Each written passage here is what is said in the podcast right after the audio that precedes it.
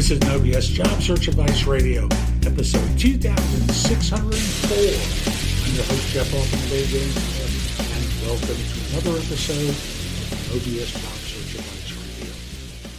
I started this show in November 2010, November 20th specifically, 2010, as a once a week podcast on Monday mornings. Eventually, I realized I was helping a lot of people and I expanded it. I did it as a seven day a week show for several years, but now it's Monday through Friday with information that's designed to help you find work more quickly. I know it helps many, many people. It's had more than a million downloads, and uh, we do some good work for folks. I'll also mention to you that my website has even more information. That site is thebiggamehunter.us. If you go to the blog and go exploring, there's a lot there to help you. It's all searchable. It's also organized by categories. So it's very, very easy. So again, that website is thebiggamehunter.us. At the blog, there's a lot there to help. And there's information about my video courses, books, and guides.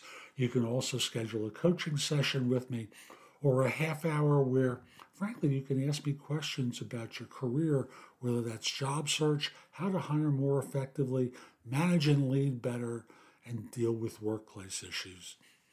Today's show is one about rage quitting and rage applying, and uh, my thoughts about that. And I do hope you find it helpful. I hope you give this show a great review wherever you listen to it or watch it. Please share it on LinkedIn and or elsewhere because it will help other people.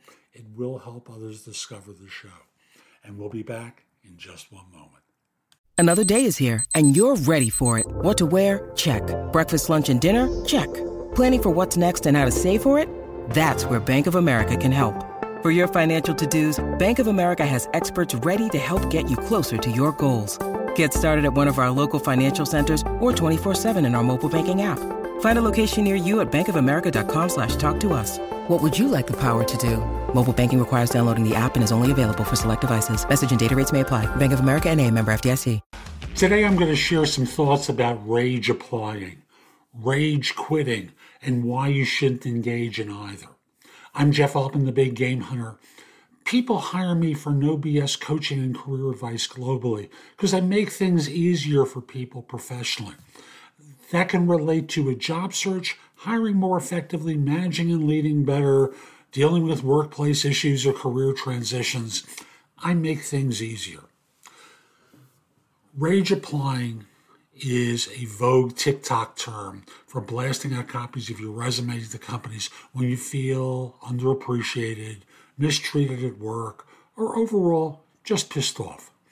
It's the same as doing resume submissions and traditional online job searches. However, ragers may not be thinking clearly, which is a big difference.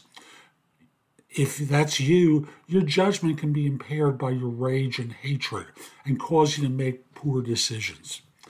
Often, angry people will accept any job to get out of their firm, get away from their boss, rather than carefully exploring chances that can provide future growth potential, more money, and a better corporate title.